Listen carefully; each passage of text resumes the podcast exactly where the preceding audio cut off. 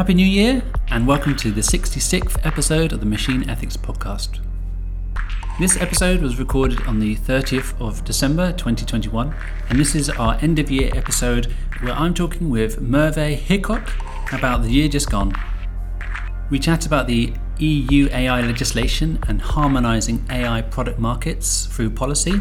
We chat about the UNESCO principles and many other things in AI ethics, like systemic dogma, ethics in defence, demonstrating values and principles as an organisation, ethical investing, we chat briefly about Stuart Russell's Reith Lectures this year and autonomous lethal weapons. And we also chat about Coded Bias, the Netflix documentary. Thank you so much to everyone who supported us this year on Patreon. If you like what we do, please check out patreon.com forward slash machine ethics. You can also find past episodes at machine ethics.net and you can contact us at hello at machine ethics.net. Follow us for updates on Twitter, machine underscore ethics, Instagram, machine ethics podcast. And thank you so much for listening and hope you enjoy. Um, hi, Merv. um, how, how, are you doing? Um, could you just introduce yourself, who you are, and what do you do? That'd be great. Absolutely, Ben. And thanks for having me on uh, today. My name is Merve Hickok. Uh, I'm the founder of AIethicist.org, um, I wear a couple of hat or few hats actually uh, between AI ethics and AI policy. So my work intersects between um, ethics and policy as it relates to bias, uh, social justice, and uh, democratic values. So within my own organization, AI Ethicist, uh, I provide training and consultation to organizations on how to develop and deploy or implement uh, AI systems in a responsible and ethical way. I teach data ethics at University of Michigan in the Masters of Applied Data Ethics program. And I'm also the uh, research director at Center for AI and Digital Policy, which is the policy hat, um, where we look at uh, our focus is on how AI systems and technology impact democratic values, rule of law, and uh, fundamental rights. So we take a global approach, global perspective on national AI strategies, policy, mm. and, and regulation. Awesome. So um, you're not very busy then, right? Not at all. Not. Yeah. it's not like I'm dreaming about this stuff. I know.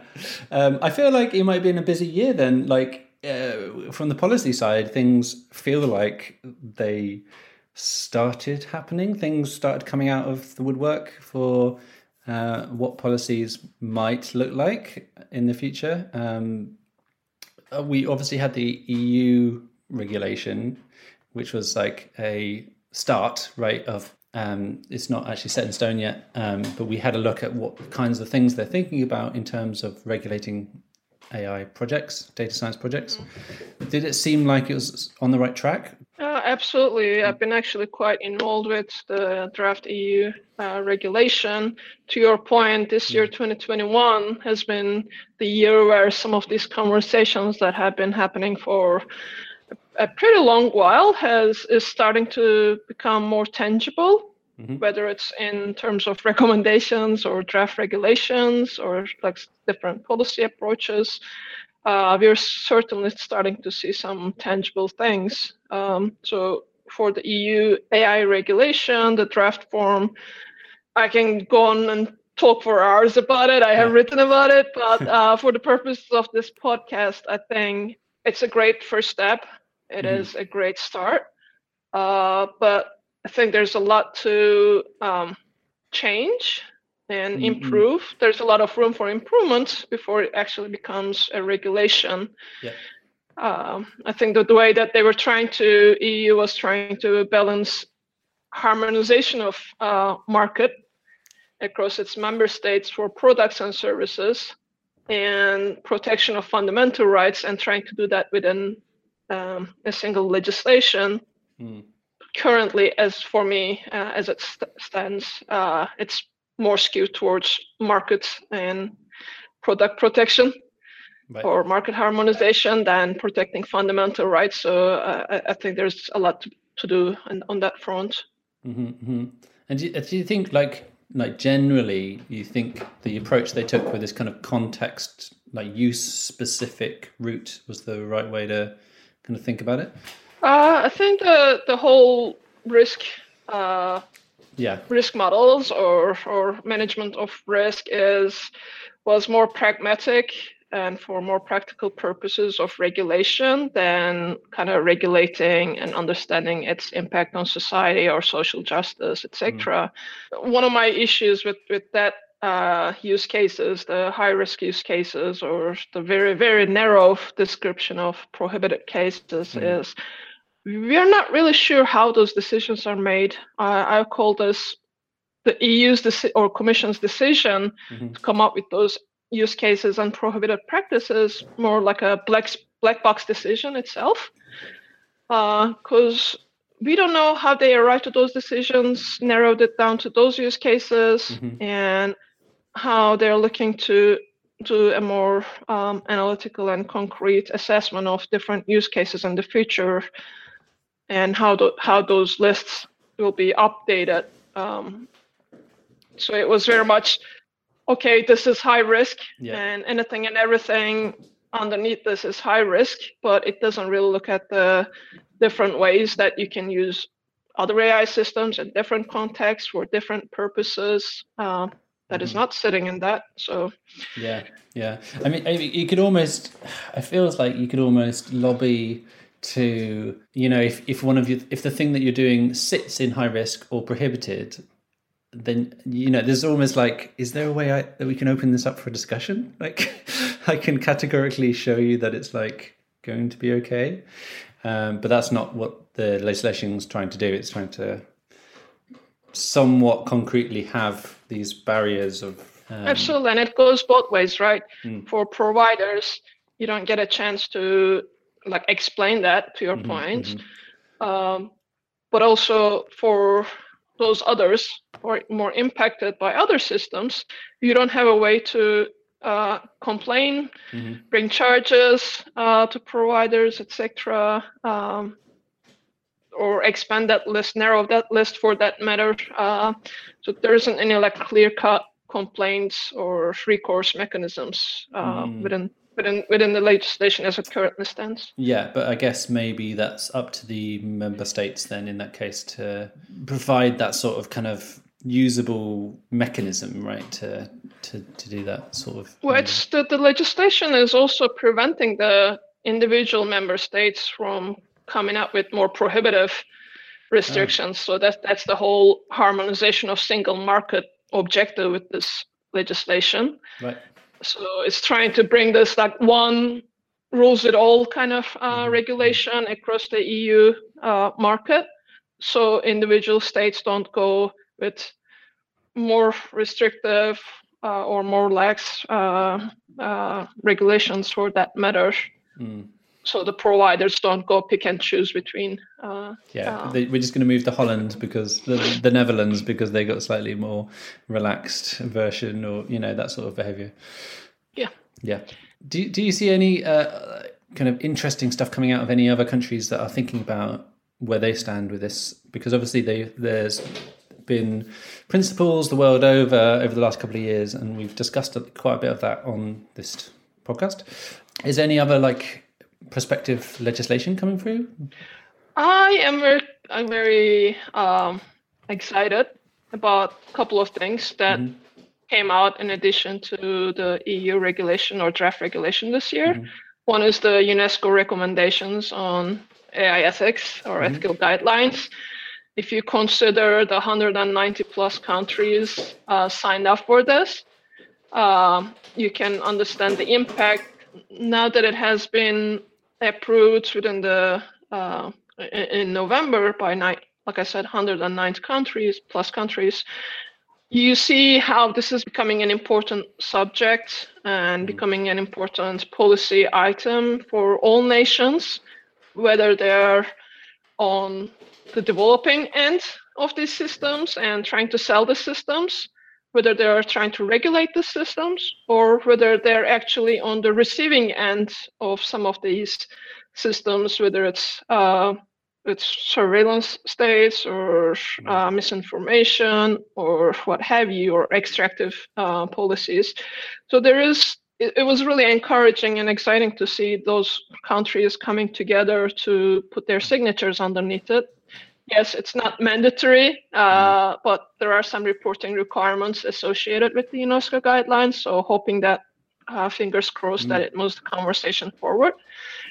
Uh, and the other, the second thing that was really exciting was, came out of um, Council of Europe ad hoc committee on AI.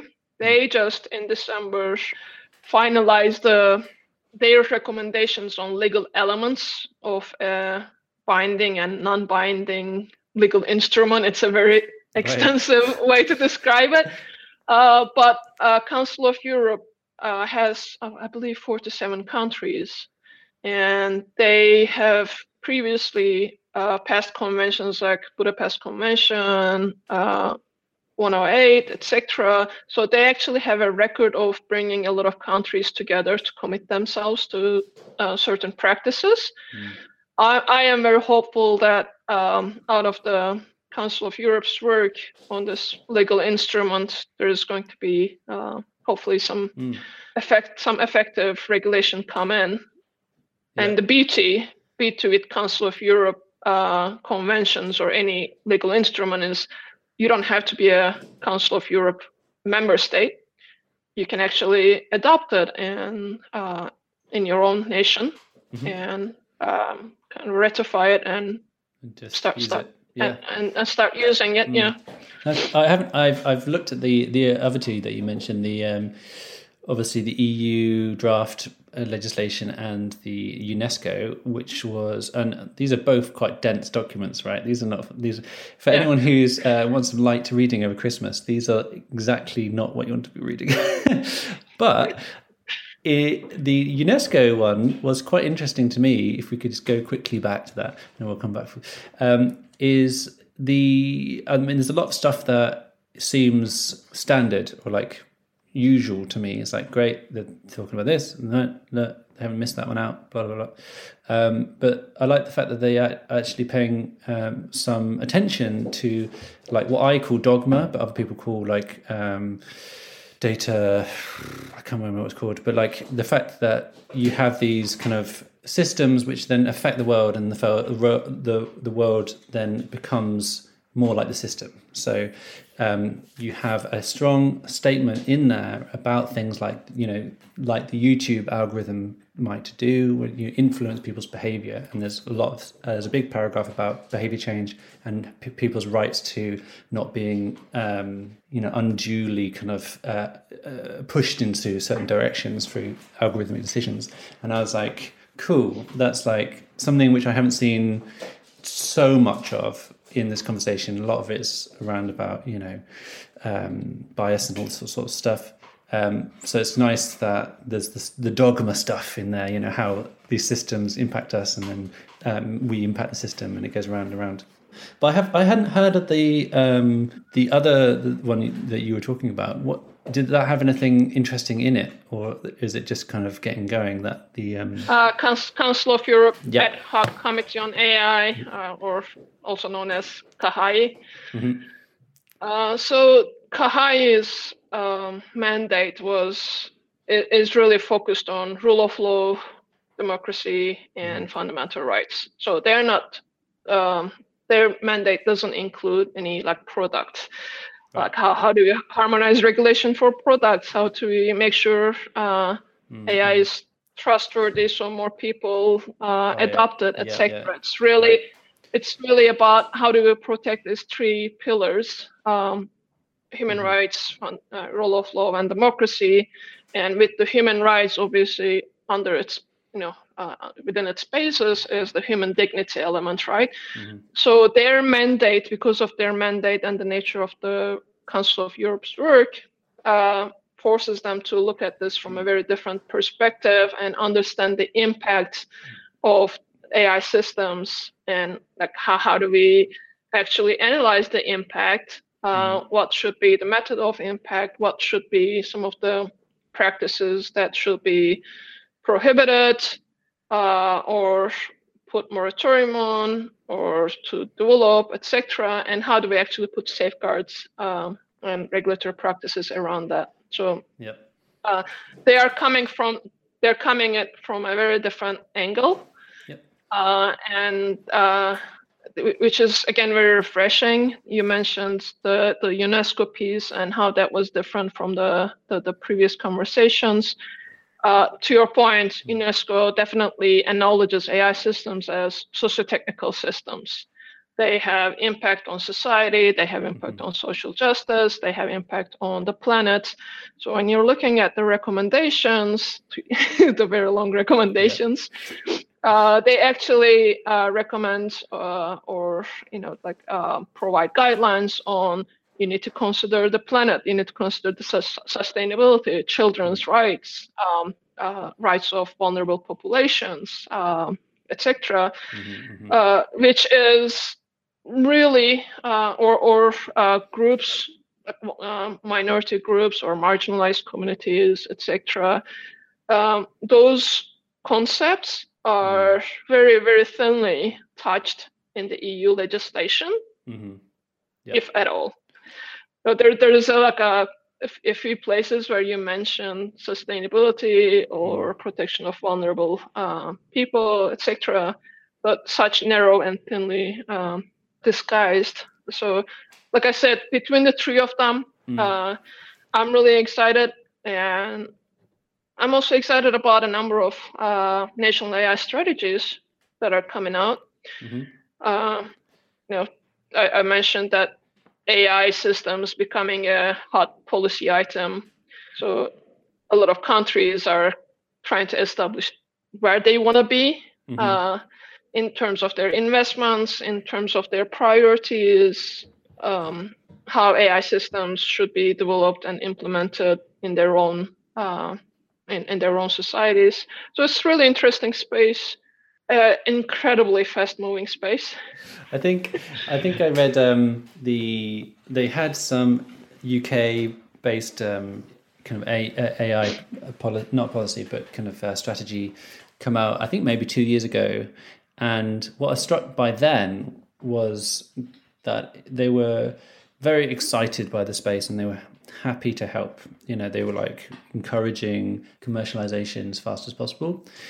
And I think more, more recently, it's like more tentative, right? You know, we're going to be thought leaders, and we're going to be leaders in the space, but also because we're going to do it environmentally friendly and ethically. You know that these things are like in in that conversation now, and that it's not just a commercial thing, um, or a you know um, this other other conversation which is sort of sidewards to it, which is around um, arms and you know defense and that sort of thing as well.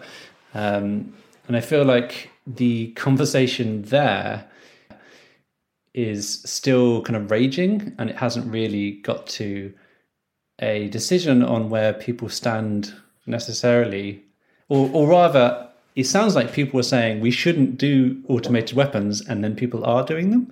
So, um, it's sort of confusing, I think, in that space. Um, but it's nice that I've seen this the the kind of general conversations coming, incorporating some of the stuff uh, uh around AI ethics into some of that strategy, like um, strategy thinking. Um, is that the kind of vibe you're getting as well, or? Uh, there's there's certainly more conversations. I mean, NATO uh, mm-hmm. has its ethics guidelines, and in US Department of Defense, Pentagon has its AI ethics yeah. guidelines on principles. Uh, I think a lot of the stuff, a lot of the times, when I'm talking about ethics, I always compare, or even policy stuff, um, compare what you say to what you do. Mm-hmm. Right? Are you are you walking the talk? And yep. like if you say something in your national AI strategy, if you endorse the principle, uh, do you actually are, are you actually pra- implementing that so that's one of the things that, for example, we look at at Center for AI and Digital Policy. We are looking intensively to tens and tens of countries and their national AI strategies and their practices on the ground and what they're doing with it. Same thing with the companies. Mm. you might put on your website your AI responsible AI practices, uh, but are you actually implementing those in in real life? In, in, in real life in your products and services. Is there a um, is there a way that you kind of it is easy to demonstrate whether you're doing those things? Is it is it a way that companies or countries are able to because obviously it's just trust at that point, isn't it? You know, you're saying these things and we at least you're showing us that you you care, right? You someone cares somewhere or has written this thing down and you've probably had a conference about it and that's great. But um, you know, is there somewhere to verify, you know, this sort of thing in the way that you um, do your policy work? Exactly. I mean, you when you're looking at some of the implementations, for example, look at you want your national AI strategy or practices to be human centric, to work for humans, yep. uh, to be fair and non-dis- with non-discriminatory results, etc. And then you turn around or, and, and respect human dignity, and then you turn around and uh, um, implement predictive policing systems, or heavy surveillance uh, uh, state systems, surveillance uh, systems mm. within your within within your streets, on your borders, whatever it is. Yep. Uh, you implement welfare uh, eligibility systems. Yes, on one hand, you're trying to make it more efficient, etc. Uh, but a lot of the systems end up being to, you know, used to catch fraud rather than expanding welfare and you know helping people and helping with the root yeah. causes of these issues uh, they end up being used more to catch fraud and sometimes unintentionally cut people from their benefits uh, which results in more uh, serious serious conditions and yeah, issues for people so just like looking at this whether it's a company or whether it's a nation mm. are, are you doing uh, like for example, if you're a cloud uh, provider mm-hmm. and yeah. you say I, I, respect sustainability, I respect the I respect planet, etc.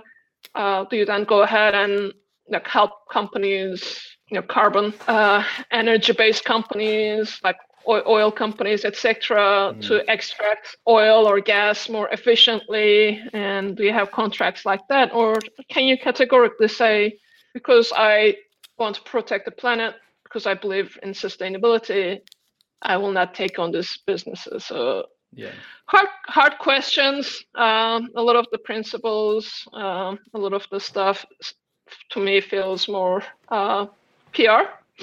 Yeah, yeah. And a bit bit of window dressing, uh, but there are also you know good examples every now and then as well. So I, I, mm. think it's work in progress. Uh, I think there's a good point though around um, contracts. Like there's a, there's a lot you can do with the contracts that you take on as an organization. Um, so if you are in a position to like be a big player in one of those areas, you know, it could be uh, kind of internet infrastructure, software, and, and that sort of thing. Um, even you know an AI startup, you know, you're going to have contracts with people and some of those people are going to be mining for gold or they're going to be you know helping people with the weather prediction for harvests, or it's going to be, uh, I don't know, tobacco farmers, and you have the opportunity to to take the contracts or not. So, you know, um, so that's a good point. You should be thinking about these things, right? Hopefully, I think um, eventually, like I said, it's work in progress. Mm. Uh, yes, you're kind of fighting against the capitalist motivations, but mm-hmm. also um, I think the world is definitely moving t- towards and at least an acknowledgement of responsible investment, responsible innovation, uh, and eventually, uh, I'm an optimist, and uh, eventually there will be this, um, you know, threshold where it is accepted, it becomes second mm. nature, where yeah. it is demanded yeah. from these organizations. So, yeah. yeah, I guess it's the norm. The norm at that point is like this is how it works. You know, this is the kinds of thing we invest in, so it's okay. Um, did you do you have an opinion? I, this this might be a non-starter, but I was just wondering if you had an opinion because um, I was listening to the Reith Lectures, which is a UK BBC yearly talk series, and this year they had Stuart Russell, who, if anyone knows anything, who's anybody ever studied AI, will definitely know because he has always written, Absolutely. he's written the books on a lot of this subject uh, and he's a big thinker in this space. And he did a lecture in four parts, which I definitely recommend. I don't necessarily agree with all of it, but it's all very good thinking uh, material, inspiration, and one of theirs um, was all about laws and lethal autonomous weapons. And I wondered if if that played into any of the work that you do, or is that kind of like separate from this conversation that you're having? Uh, no, it definitely is uh, part part part of what we're looking at in terms mm. of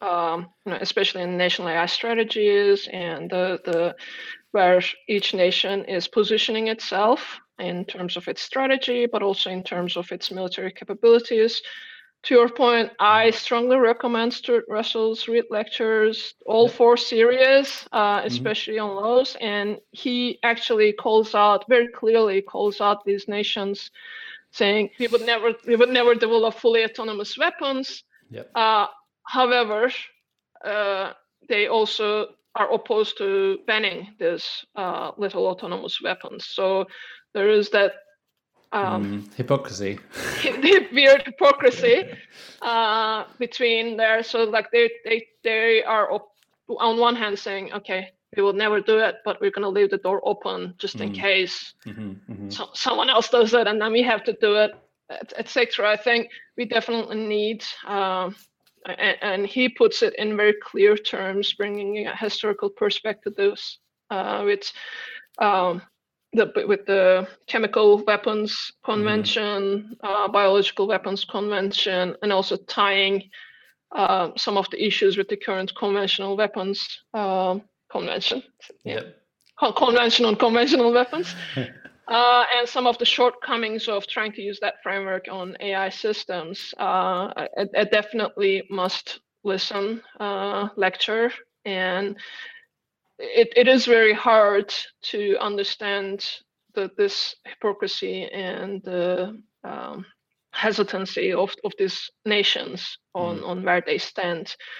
But also, if you look at the laws conversation from a, a bit of a wider perspective, it's not only the nation states that are developing this, right? This is becoming um, very cheap to develop, very cheap to acquire. Uh, mm. uh, and it's not only about regulating US armed forces or UK armed forces or any other armed forces for that matter. It might be a, a civilian actor with malevolent pur- purposes, objectives, uh, and then you're moving into asymmetrical warfare, uh, where this becomes instead of working on, you know, biological weapons or bigger attack plans. Mm. Uh, you were able to get the systems uh, very cheaply and deploy them mm-hmm. on one hand. But it also he also calls out on uh, as well as Max Tegmark on how this could have an impact with uh, being the ability with the systems, autonomous systems, to have more uh, precise targeting. Mm-hmm. Yeah. That you, you might actually use this to eliminate whole groups of people or eliminate political dissenters or your opposition, etc. So mm. this is not this shouldn't be looked at only from a, a military perspective. How it can be used by um, autocratic leaders yeah, within their yeah. own countries, and how non-military, non-government actors can use this as a power tool as well. Yeah, I mean, in that uh, surveillance kind of um, society sort of way, it's like the worst 1984 scenario, isn't it? Um, where instead of it being mostly your peers dobbing you in and making sure that everyone's not doing anything, it's just literal everything with a screen or has a camera and and it can fly and it know it can get you, um, which sounds horrific, you know.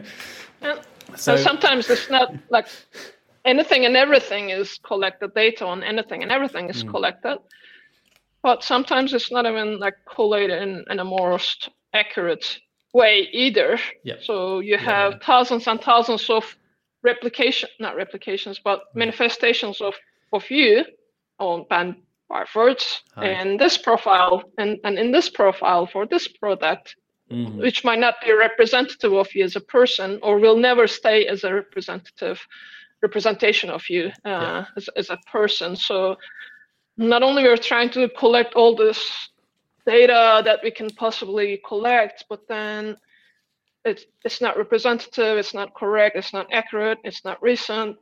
Uh, all this stuff also comes your way. So, mm-hmm. so I, I feel like that it beautifully takes us into like coded bias. Did you see that this year?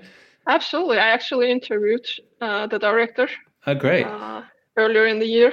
Because I think they they it, it, was released early this year. I think I was trying to work out if it was last year or this year. Along the social dilemma, which is also these are both Netflix shows. We're not endorsed by Netflix, by the way, but you should check them out if you do have access. It feels like there's this um, public kind of you know understanding. There's like more information out there about just tech ethics. It, it's seemingly not necessarily just like problems with algorithmic bias and um, AI products, but generally, certainly, social dilemma is more about how we are curating our future. You know, how we are interacting socially and how that's affecting us, and how these like Facebook, big companies have kind of sent us down this line. Um, whereas coded bias is a bit more specifically around um, you know impacts to certain diversities of people by algorithmic bias or data issues or stupid design with some of these algorithmic systems. Did you enjoy that film and do you think it was representative? I absolutely loved the, the documentary. I think it was a beautiful manifestation of um, the research the mm-hmm. actual mm-hmm. academic uh, or scholarly research, which is now a seminal research in especially uh, in facial recognition and bias circle. That beautiful manifestation of the work into like how do you turn that around into uh, a tool for activism and mm. advocacy? How do you make this work more accessible, more understandable to the mainstream? And help them understand some of the implications of uh, of bias in the systems and how it can be used to um, intentionally or unintentionally uh, mm-hmm. to discriminate, um, to oppress, etc. I, mm-hmm. I, I, think it was uh, absolutely. I, I, have great respect for uh, Dr. Blum now, Dr. Buolamwini, uh, and uh, as well as you know Dr. Gebru and Deb Raji and everyone who was involved in that um, in that in those bias studies uh, to start with. But I think Shalini Kantayya has brought a very from her activism background, she has brought a very uh, interesting perspective to it to make it more accessible. Um, so I think that's the great integration of scholarly work with art and how you can use that to um, get more mainstream attention. Mm. But I also credit a lot of investigative journalism um, this year, over the past few years, who are working really hard to bring some of the issues with these systems uh, to the surface. Mm.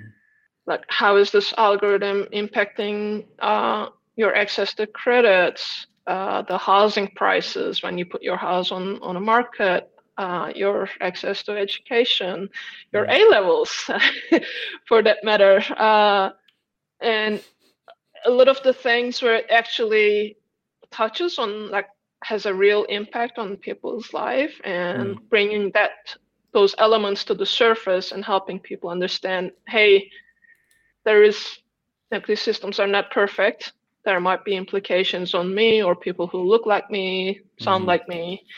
So I, I, probably need to understand this better. Um, yeah. And do you think the upshot from that stuff is better design or is it better education or the uh, citizens become uh, more understanding about the systems they're interacting with, or is that stupid binary and it's just a bit of both? I, I think it's definitely both and more. Uh, Yeah. like, like they are not mutually exclusive. We definitely need more literacy, digital literacy uh, from from whether you're a product consumer or service consumer, whether you're an employee in a in a company using the systems, whether you're a citizen uh, trying to understand what kind of decisions pub you know public systems are making about you or Mhm. what kind of access you have to information or news and how that might be skewed or biased uh, understanding those from from an individual level and increasing that lit- dat- data and digital literacy is very crucial that i think also puts pressure on the companies or organizations to be more ethical Yep. and for more of like responsible design or have more controls, better controls about you know oversight. Uh, but also hopefully it will put some pressure on the policymakers and lawmakers as well. That with with- again with a threshold of demand for change, your the priorities of the policymakers and lawmakers change. You know, Mhm. like when you have when you when this demand for change from from citizens from consumers reach, reaches a critical threshold then it becomes a priority for for the lawmakers right? Like if um, whether it's consumer protection or whether it's uh, regulating misinformation or platforms etc so i think it's all related to Mm. each other and one doesn't happen without without the other. Uh, i think the magnitude and time scale Mm. of how those happen will be the crucial question. Yeah. As I was, as you were talking, then I was thinking that I should ask you about predictions for 2022. I mean, obviously, it's going to be a different year. I'm going to predict. I'm going to put money on it being different. Hopefully, in the positive way. Uh, uh, you know, it feels like life has been repeating itself a bit this year. Um, so I'm getting married in June, so that's positive, and hopefully that That's happen. great. Um, there's one thing. So hopefully the rest of the year is not like something else. Uh, but do you have any any predictions for what we might see in this area this year? Well, first of all, that's great news, Ben. And I can see the smile on your face when you mentioned that. So definitely something to look forward to by the sense of it. So for my predictions for 2022, um, some of the stuff, I, I- think some of the stuff that is already in the pipeline, like the EU regulation, um, and the discussions and debates around it and bringing it to a more mature state. I don't see it finished in 2022, but I think it will be uh, more mature with the different sides pushing for certain changes that we are also pushing. Mm. Also, uh, in May, the, the CAHAI's work is going to be picked up by the um, by by the next uh, group. So that work is going to restart with the next round uh, of that legal Mm. instrument. They're going to pick up the elements for the legal instrument recommendations and actually start putting it together, like put meat on the bones. Mm. So that's definitely something um, to look at. Um, from my end, I'm really excited, obviously, about the teaching uh, that I'm involved with and the the consulting and training ask that I'm getting from the organizations, which is a good way for me to judge the, the demand side of Mm. um, responsible and ethical way of doing AI. Yep. Uh, and I, I'm very happy to see that I, I- get demand both from like startups, but also Fortune 500 companies and demand from around the world. So I think that definitely correlates with some of some of the stuff that we're uh, we've been talking about. Um, but I also am very excited about uh, expanding our uh, some of our work on, at the center. Uh, we're expanding our analysis of national AI strategies to 50 countries. So Mm. that index should come out in, in the next um, two to three months. We are going to kick off our um, next class, next semester of AI Policy Clinic. Uh, so we got mm-hmm. representations mm. from all around the world, literally all around the world. Uh, it will be it will make for some interesting times on adjustments on on on the class classes. Uh, but just like we are trying to build up the skills and know-how and this like next generation of AI policy uh, mm-hmm. consult not consultants but advisors or experts.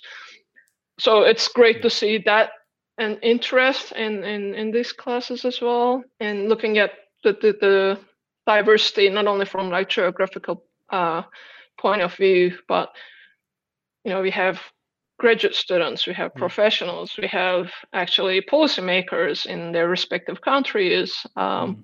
it's really great to see that interest and hopefully we can uh, help them to make changes yep. in their areas as well it, it was really funny actually uh, that you mentioned that because i was at a talk uh, so I gave a talk and a, a roundtable discussion a couple of weeks ago um, for um, the public consumption, but it was um, for a company that was pushing a certain ethically minded agenda, and that was cool. Mm-hmm. And I didn't mind. Uh, I was glad to be part of that. And one of the roundtable um, participants was saying things around, uh, but it's hard to get people, and it's and it's difficult because it's you know it's not really a profession and where and I, and I was struck by the fact that I mean if you said that like five or six years ago I think there would be academics and there would be that's it you know there would be no other people who you can talk to. But now I feel like well there's loads of people you could talk to and, and loads of people who could help and, and and you can give money to and will give you you will supply you with different things around this topic now um, so I actually pushed back and I was like, no, actually, it's it's pretty it's pretty good. So just you know, hit us up, hit hit um, you you up or or myself and, and the other organisations that are in this space, depending on what you need. So um, I'm really excited about the network span. Um, mm. Not to, not to cut you up, no, no. cut you in, but. I've seen over the course of this year and last year multiple networks that that both you and I are part of mm. uh, expanding and you know the people building this community is pushing for change um, you know one of the we always hold companies like okay the, the if you're working for this company you know you're not you're not doing this and that etc yeah but something that i had repeatedly say that there are some amazing people who are trying to yes they are working for those companies yeah. for different reasons but they're also trying to make some change within. Mm-hmm. So I see a lot of com- with with these networks. I see a lot of momentum mm-hmm. and those people finding their tribe, finding you know some uh, synergy and energy yeah. from from those coalitions, feeling more empowered uh, and knowledgeable about how to go about making changes in their own organizations. That's that's really exciting to uh, to see as well, and mm. hopefully that that that brings in some uh, some change with, with with this company as well. Yeah, yeah, yeah. And there's a lot of uh, I think it's it's just really warm and you know those communities that we're both part of certainly are just you know very supportive in in in people sharing things which are going to be beneficial or like getting involved and there's very little um, judgment, as far as I can tell, that I've, seen. So that's obviously great to hear because you know we're talking about human rights and, and ethics and you know all these social good and, and these sort of topics. So um, it kind of should be like that, I guess. one one would hope. So do do you have anything else? Um, this is something that I repeat every now and then but I hmm. want to repeat again here. Uh, when we look at AI systems or data collection and how this data is used in different systems and different use cases, etc., uh, there's always a tendency to silo a product or the government use mm. or this and that. But we are never uh, just one thing in our lives at any given moment. Right now, uh, we are using this technology, whatever uh, the platform that we're using is collecting data on us, etc. So you're subject to this. But at the same time, you're a citizen. You're um, you're part of your family. You know, you got data connect, collected on you, your family, your network, your friends. Uh, you're interacting with these platforms or services or products as a consumer.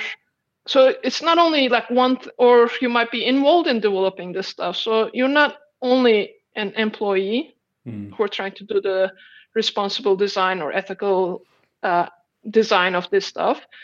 You might be a decision maker in your company. You might be a citizen who is trying to hold, protect uh, your rights, and hold government to use accountable.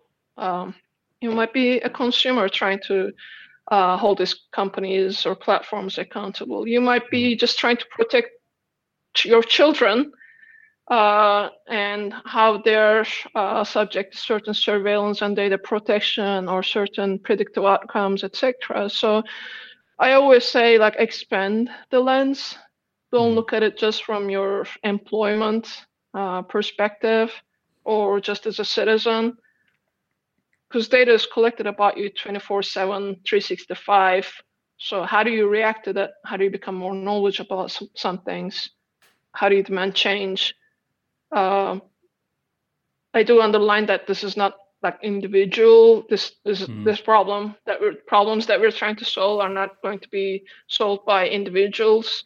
So not to put extra burden on the individuals.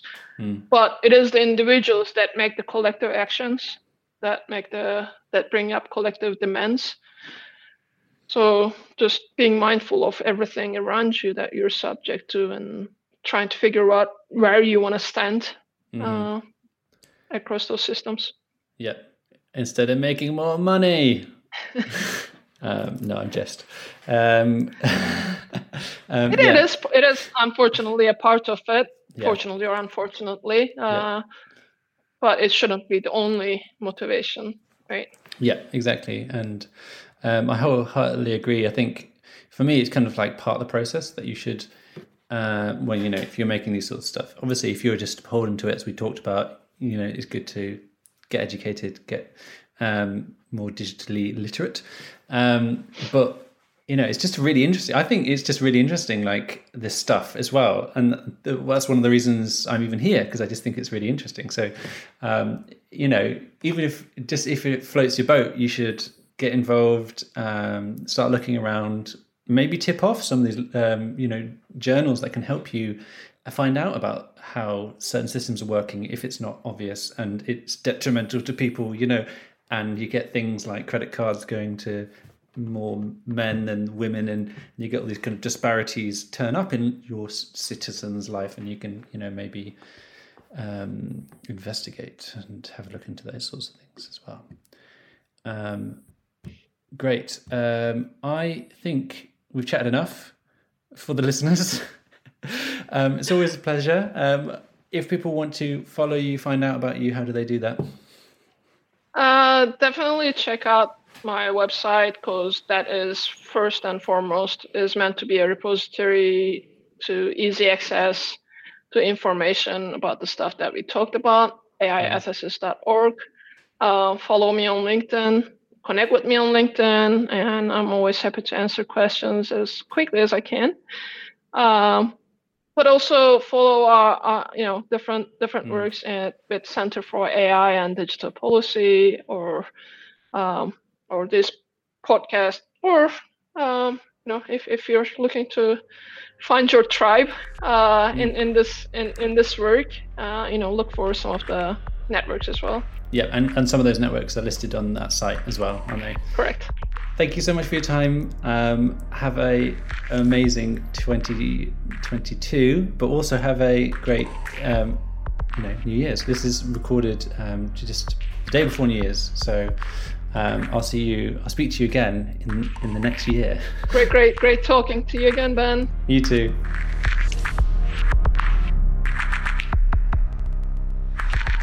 Hi, and welcome to the end of the episode. Thanks again to Merve Hickok. Thought it was really great to have her on talking about all these sorts of things. We're always really interested to hear what you think about the podcast, what other things we could be doing, and also our recent deep dive episode on AI in games, which was the last episode, so go check that out. If you'd like to contact us, you can do so at hello at machine ethics.net, or if you go to machine ethics.net, you can actually fill in a feedback form there too. I really hope everyone has a really fantastic 2022 and that we can make this at least more exciting. so, with that, thank you very much, and I'll speak to you next time.